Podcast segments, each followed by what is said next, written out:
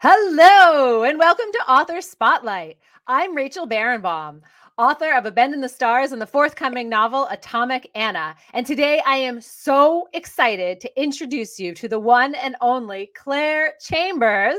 Hello, coming hello. hello, coming all the way from London, coming to us from London. I'm so excited. I'm going to tell you about her brand new book. Here's we were just talking about this gorgeous cover, Small Pleasures right here. So who is Clare? Clare Chambers has written eight novels, including Learning to Swim, which was adapted as a radio foreplay, and In a Good Light, which was longlisted for the Whitbread Best Novel Prize. She lives with her family in Southeast London. And of course, this beauty, get a look at that cover. I love it. Was longlisted for the Women's Prize for Fiction. so she has so many accolades. She's so impressive. Clare, welcome to the show. Please tell me what is your latest Small Pleasures? What is this book about? Well, Rachel, it's the story of a uh, a journalist in, investigating um, a virgin birth in the 1950s. Uh, she's a she's a journalist on a local paper, and she's tasked with investigating uh, this young woman who comes to the paper claiming that her 10 year old daughter is the result of a virgin birth.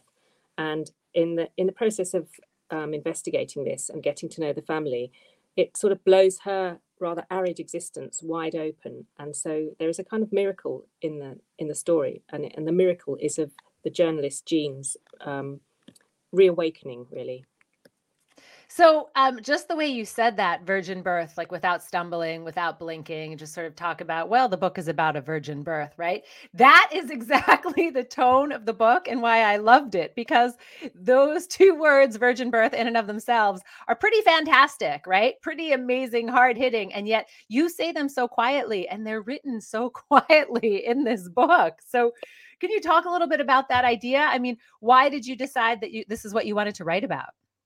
Well, I heard um, an interview on the radio um, many years ago, about 20 years ago, about this this London journalist um, who had broken this story in the 1950s uh, about a woman who claimed that her daughter was the result of a virgin birth. She'd um, she claimed that she'd been in a, in a sort of sanatorium at the time of the supposed conception and, and surrounded by women and couldn't possibly have conceived this child, but that here was this child.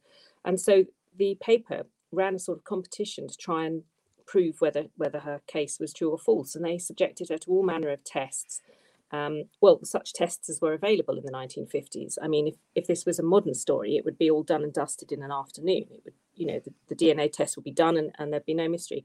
But they only had blood tests and serum tests and skin grafts, and all of these kept coming back as as proving that this child was a perfect match with the mother. Um, so this was this was the sort of seed that got me interested in this story, and I thought, what what a great kind of basis for a novel where you you've got this, you've got just enough science to to almost corroborate her story, but just not quite. Um, and I thought, I I really want to. How, how do I tell this story? And I decided that I wanted to tell the story of the journalist investigating it and make it about her life and and how it intersects with the the family at the, at the heart of this mystery and that it was be it would be her investigation and her transformation that would be the miracle at the heart of this story. Um, and it just seemed to me such a good springboard for talking about women's issues and the role of women in the 1950s and the, the sort of virgin mother trope that that's sort of so important in in kind of feminism. Um, and it, it just seemed too good an opportunity to to pass up. And I couldn't even believe that, that someone hadn't already written it, really. I love it. And I'm so glad you wrote it. And um, you sort of jumped right into my next question, as if you could almost read my mind here. but, um, right. So here we have a woman who's claiming that this was a virgin birth, right? And nobody's listening. And in the book, you have Jean is the reporter, the one woman right there, uh, who's sitting at the table with all the guys. And they're like, ah, let's pass this to Jean, right? No one else is going to cover this and so often it is women are not heard right? It's another woman who needs to step up and say i hear you. I am going to look into this for you. And i think you captured that so well. Is that part of what you were thinking about? I mean you, you presented it beautifully. Yes I, I, I had this idea that that jean would be a, a you know temperamentally a skeptic and although the men at the table you know the other male journalists were oh, you know it's women's stuff you do it jean. Um, she would take it seriously and then having met um, Gretchen, the young woman at the heart of it, she would she would find herself very much warming to her and wanting to believe her and um, finding her very plausible and, and rather resenting the, the men's um, dismissal of, of Gretchen and, and sort of wanting wanting it to be true for, for reasons more than just that it would make a good story for her paper. Um, so she's yeah. sort of acting against herself in that she has she feels obliged to dig and dig to try and get to the bottom of it, um, while all the time getting closer and closer to Gretchen and her husband and the little girl, and um, ver- the various kind of weaknesses and shortcomings in her own life are sort of cruelly exposed by by her meeting with this apparently perfect family. right, except for the virgin birth, the unknown father. but this idea of it takes a woman to hear a woman, I just loved. And I love that you made that at the heart of the book. Um, but similarly, we have Jean is a complicated character in that she is also very quiet. She has small pleasures in the world, right? Um, I love at one point you talk about she has a sort of a trinket box of things that she's collected that she doesn't open, right? So a beautiful hand cream, a beautiful perfume, whatever it might be, a you know a journal that she doesn't use. Um, and but she doesn't use them but these are her small small pleasures that she keeps secretly can you talk about that why did you keep them her secrets um, I just had this idea of, I mean, I sort of, I'm guilty of this myself, of, of, sort of hoarding things that are that are too lovely to use. I mean, I think we all kind of do this in a way. You know, you buy a dress that you keep for best, and best never quite arrives. And and Jean just takes this to another level. That she has this whole drawer of little treats but they're only treats while they're unused, while they're perfect. It's a kind of virgin metaphor, really. I mean, it, it, they're, they're virginal items yes, because yes. they're only perfect as long as they're not used. Um, yeah, and and that's and that's her sort of way of using, you know, of, of treating herself. Occasionally opening the drawer and looking at them, and there are occasional moments where she does breach the the surface of the hand cream and you know in, in special occasions and use them but right. I, I, felt that that was just a very telling um, character note for Jean. The, these this drawer of treasures too too precious ever to be used. Yes, I love that symbol. Um, so, of course, the big question at a you know in the middle of this book, when you're talking about a virgin birth, is what is the purpose of men? Right? What what, what purpose does a man serve in a woman's life? Um, uh, can you talk about how you thought about that a little bit? Well, I, I suppose the way I dealt with that in the book is is that most of the male characters are are kind of judged a lot, according to how well they treat women, and mo- and most of the characters sort of fall short in some way. Um, you know that there there are a few kind of good men, a few good men. The the, the editor, Jean's editor, is a, is a sympathetic male character. He's got daughters, you know, four daughters. So he's he's had the, he's had the sort of male edges knocked off him by by overexposure to to young women over the years, and you feel that this is what's made him a, a good man. And whereas uh, you know the other men in Jean's life, her her sort of you know her, her early lover who who's you know sort of multiply unfaithful and her her own father who falls short um, you know they're, they're all people who have slightly let her down over time. Um, and then she meets this new family and and Gretchen's husband Howard, who who is another co- complicated but also similarly um, a man of sort of frustrated potential um, that she she feels sort of kindred spirit with. Yeah. So um, she is also a very modern woman in the sense that she's working and you know making end meets for ends meet for her and her mother and supporting her mother and yet she depends on her uncle who has given her right the i guess the money to buy their house and who sends a check or a money order you know once or twice a year every year. So I, you know i kept thinking well i wanted her not to depend on a man and yet this uncle is quietly in the background right hovering. Yeah well like, that was just necessity. I mean in in the 50s you couldn't a, a single woman couldn't get a mortgage without a man to guarantee the her you know the, the house. So she couldn't have mm-hmm. bought a house with her mother without the help of her uncle. Um, and I, have kind of made her her not not a career woman out of choice really, but but out of necessity. So she, I don't think she would she would think of her career as that. She would think of it as a job that she just has to do to get to, to pay the bills, rather than a fulfilling career that's that's enriching her. You know, it clearly isn't that kind of a job. But she she's very much stuck doing the the boring stuff like writing household hints and about the joy of vests and things. You know, um, lettuce yeah, yeah. Slippers that are broken. Salad week or something. Yeah. and and things. So it you know her her fulfillment hasn't you know her career hasn't fulfilled her. She she's she's definitely in a state of of um, frustrated potential. I would say. I do think that is very that touches on the experiences of a lot of women, even you know today. This book was set right in the fifties, but who also just you know need to work in order to put food on the table or whatever, right? Uh, you know, and and so I thought you really captured that experience of eh, mothering. She's caring for her mother, but still being caretaker, right? I just thought that was beautiful. Um, okay, so I have to ask you. This is one of my favorite um, quotes. It's a very short piece that you wrote on page 100, one sentence, and you ask, "Why do women lie?" To protect themselves, of course. And I just love that one line, right? Why do women lie? To protect themselves. So, can you talk about this line? Because for me, this line was like I have it underlined, circled, page, dog eared. Like, why do women lie? Talk about well, that. Yeah, I think you think I think that that I think it's Martha who who has that um, conversation with Jean. She's a kind of spiky character, and uh, and she would she would automatically assume that you know someone someone might be lying if they needed to and you know why wouldn't you if it's going to if it's going to avoid you being in trouble? Um, and i think i think that that that's sort of it's in there in in the virgin birth um, mystery. Uh, it, it's it came to me from when i was researching the original story about the, the woman who claimed that her daughter was a had been born as a result of a virgin birth and that the many other women who had come forward also offering their own stories but had been ruled out you know uh, gradually. And obviously they had sound reasons for very much wanting it to be true that that you know or wanting somebody to to believe them or to prove their case you know. And i thought well you can see why that they might be in a lot of trouble if um if the truth came out. And that and that was why they had lied. And so I, I, sort of I sort of felt that that that Martha was was in a way one of the only people who who just assumed well you know obviously some, someone would lie about that if they needed to you know why wouldn't you?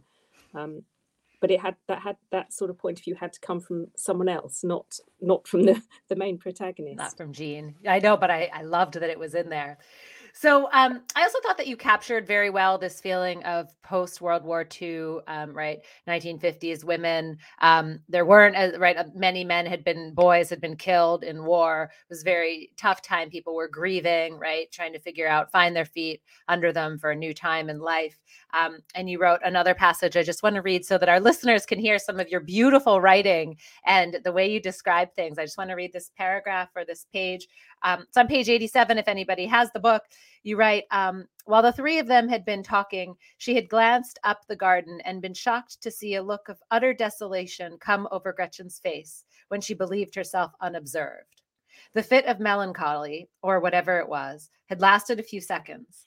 As soon as Margaret called her name, she had snapped to attention, rearranging her features into the brightest of smiles.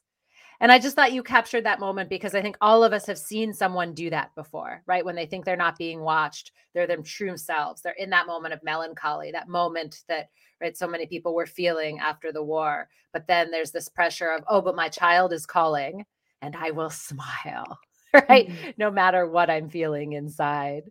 Um, can you talk about how that sort of comes out in the book? Yeah, I think that was that was a, a, a, the first moment when Jean realizes that that Gretchen may well have a persona, you know, rather than the, the, the, the front that she presents to the world is not the real her or is, is just one version of her. And that, mm-hmm. that's the sort of first moment that she realizes that this is the case and that there, that there is underneath her her beautiful and sort of polished exterior this this inner sadness um, and I, I just wanted I wanted her to, to gradually you know gradually uncover these things. And so that was the, that was her first her first sort of inkling um, that, that Gretchen is more like herself than she had realized because obviously Jean too has the secret sorrow that she seldom talks about but is you know carried within her. Um, and I think and I think it's just very very true that that we maybe maybe especially women are good at putting on a happy face to to make other people feel comfortable um, and it, it's just something that that you, you're taught you know to do to smile you know cheer up don't look don't look so miserable sort of thing um, and so I, I just wanted that to be just a moment that um, that just kind of like a little crack in reality where where Jean sees through to some sort of truth but she can't quite grasp what it is. Mm-hmm. I think that yeah, girls are taught that at a very young young age to smile and wear a pretty dress and right show up. And and you did it. It's so quiet. The book is so quiet and yet devastating, right? Because that paragraph is in there and you capture that moment so clearly and so beautifully. And it is that quiet moment when you think that nobody's looking and actually they are.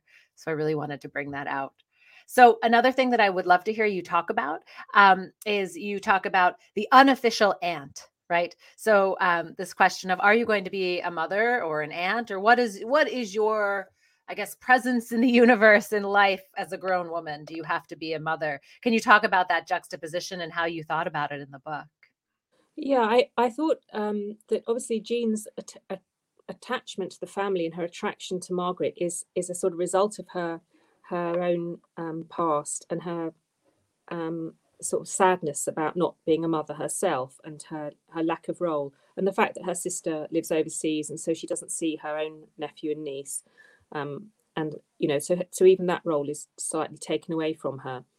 Um, and so I felt that this was this was I think this was something that was quite common in you know post-war when there was a sort of surplus of women that that people you know just just sort of had more of an more of an involvement in other families' lives as a sort of maiden aunt um, type.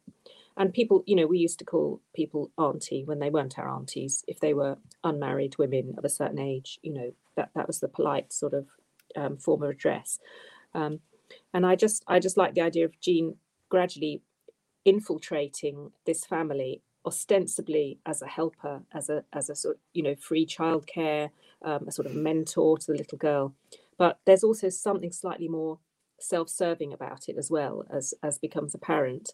Um, so that that was really how that that idea came to me. Um, yeah, it's great. Well, because it really gets to the heart of motherhood. Also, can Jean be a mother? I mean, I don't want to give too much away, but there is this question of you know choices that she's made, things that have happened to her, right, without choosing. Um, and uh, can you can you talk about maybe a little bit about how you thought about motherhood for Jean? Uh, I don't want to give too much away with the abortion. Yeah, um, you know, without without giving too much away, I feel that that she she feels this this um, this lack in herself that she's because also she's she spends an awful lot of time being a daughter and being being the daughter the dutiful daughter of a demanding mother is is sort of is taking is kind of taking from her but not giving. And mm-hmm. and there, there are these poignant moments where she she looks at um, margaret's little white socks and her shoes with the shoe polish that's gone onto her socks. And she remembers her mother polishing her own shoes when she was a child. And she she realizes she'll never do that for anyone. She'll never get the shoe shoe polish and the rags out on a sunday night and polish up shoes for the morning. And I think that that's just another feeling of this this wasted potential that she that she suffers from, um, and and why she feels this great attachment to little Margaret because she's almost the child that she should have had herself. Um, it's sort of very clear that, that that's how she she identifies her, um, and, and and gradually she she sort of has more and more influence over Margaret. Um, so yeah, so that was that was really how how that kind of evolved from from Jean's need um, and, and this parallel between Gretchen's Gretchen's uh, life as a mother and Jean's life as a non-mother and how how one tries to sort of um, almost almost as an interloper take over like the like the buying of the rabbit she gets she gets a, very sort of significant gift from Margaret the sort of thing that maybe a, maybe should come from a parent but she takes it on herself to to give um, mm-hmm. and she's almost interposing herself into the into the maternal role. Um, yeah, and and even feels very, feels almost maternal feelings for the rabbit. Almost can hardly bear to give it away because it's it's so nice and cuddly. You know, right? The weight and the warmth in her lap. I think you yeah. talk about right, yeah. like sitting there. Yeah, I mean that was the other thing is she definitely I don't know. There were these quiet things that she did, like buying the rabbit um, for Margaret, that were actually very loud. And I almost wanted her to get up and scream or like run across the grass, like, I got you a rabbit. yes. but you kept her so quiet. How did you do that? I mean, were you, I would have wanted to yell it. Well, I suppose because her mother had already taken taken all the fun out of it by pointing out all the things that were wrong with the idea of buying someone else's child a rabbit. So she'd really poured cold water on the whole scheme oh, and and made and made Jean think perhaps this was a really stupid idea. Um, even, even though it had been, she felt motivated entirely by by a sort of generous impulse, um, it had suddenly been been sort of twisted by her mother. Um, and, and it made her think, yes, her mother was just the sort of person who would have refused the gift of a rabbit if someone had been kind enough to give it to them when, when she was little. And so it immediately made her over identify with Margaret. Right. So I just want to talk about the mother for just a quick minute, um, because you know we've said that um, her mother, Jean's mother, is um, you know sort of she's the caretaker for her mother. Her mother won't leave the house. Right when we first meet her, she feels uh, ashamed what happened to her, her husband leaving her, um, you know, and sort of what happened in their marriage and everything. Um, can you just talk about the mother for a minute, and you know what role you think she she plays for you? Well, she's she's sort of um, a cause of uh, what I'd call a kind of soft imprisonment for Jean. I mean, Jean's yes. not a, not a prisoner exactly because she goes out to work, but um, she she is a sort of prisoner of duty because she she feels having spent all this time out at work and leaving her mother, she then can't go out more than that. She can't yeah. enjoy a social life and freedom because otherwise her mother will be lonely. And she's always there in every scene. She's like, "Oh, yeah. but mother, mother, I'm worried about my mother." Yeah she's she's and, and jean has this idea of duty as, as this sort of forbidding woman in grey with big lace up boots to kick you with.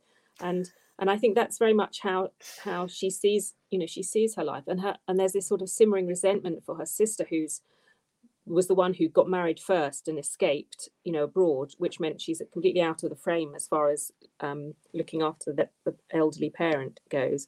And and there really is no choice. It's it's a sort of it's a it's a sort of bitterly accepted duty Jean's not quite selfish enough to just leave and abandon her mother, but but also she's not quite generous hearted enough to do it with a really good grace, you know. So she does it with a, a slightly ill grace.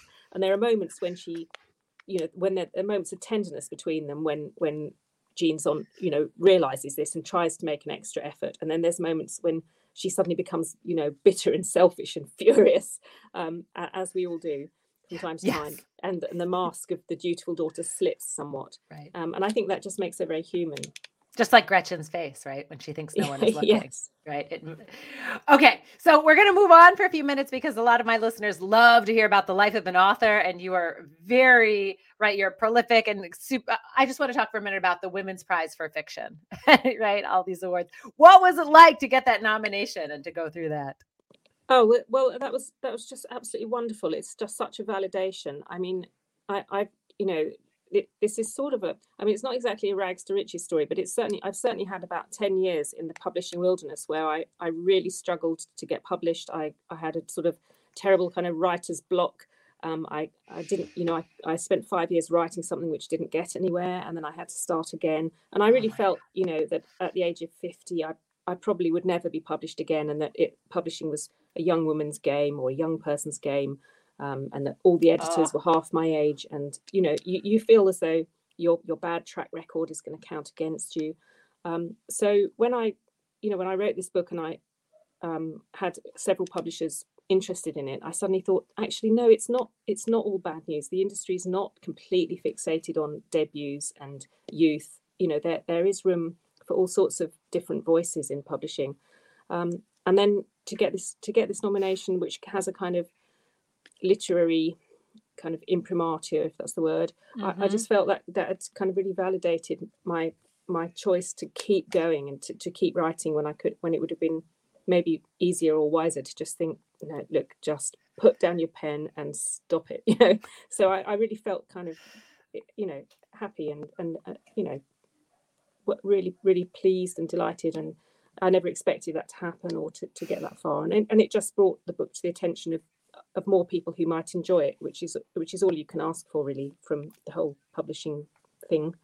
Thank you so much for sharing that. I really appreciate it because i think so many people it's easy to look at this book and to look at your bio and to think, well, this woman, you know, Clare is super, you know, established, fantastic, you know, successful writer. And it can imagine that your whole career has been successful. So for you to share that it has been a struggle is so special for us to hear. So thank you. Can you talk a little bit more about what's been the hardest part? I mean, you said you had I mean, writer's block. I can't even imagine. This book is so beautiful.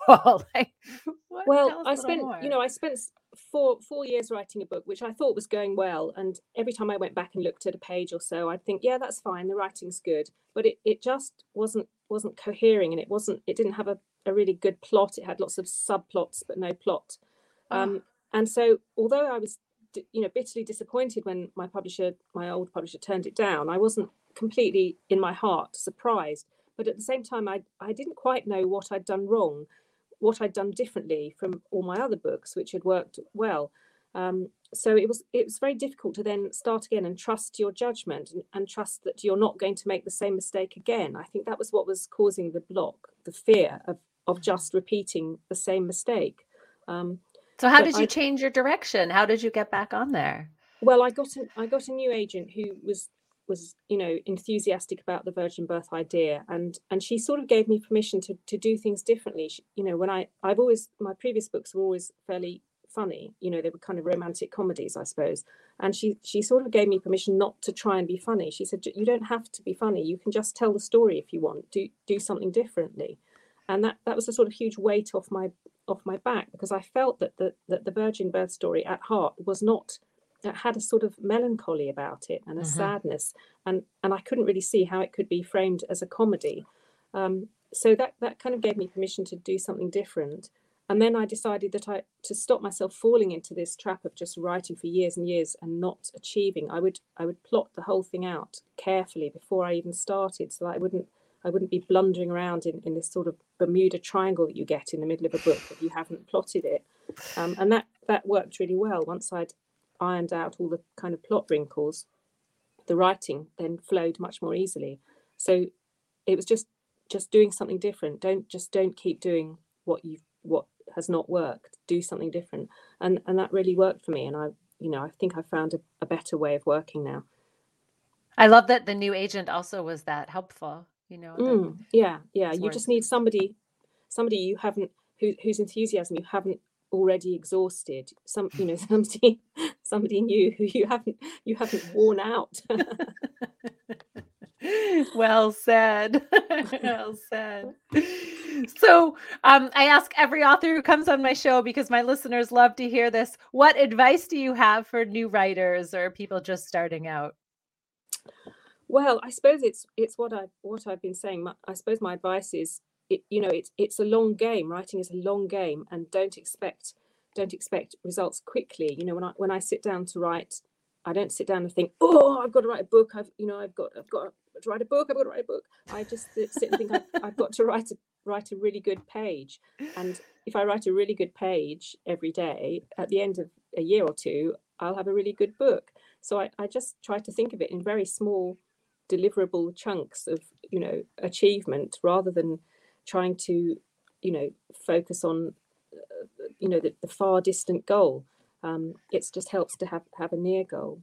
And then i, I always that. say to people just that the only thing that's kept me going over the years is is this combination of short-term pessimism and long-term optimism. I've always sort of thought with every book well this will just you know this won't get anywhere. But eventually eventually it'll all come good you know?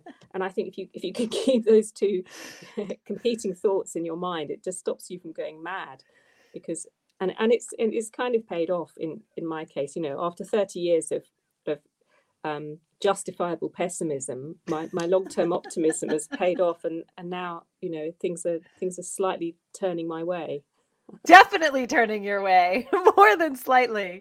I think that's amazing advice to take it in smaller chunks as opposed to I have to write the whole book. That is so helpful.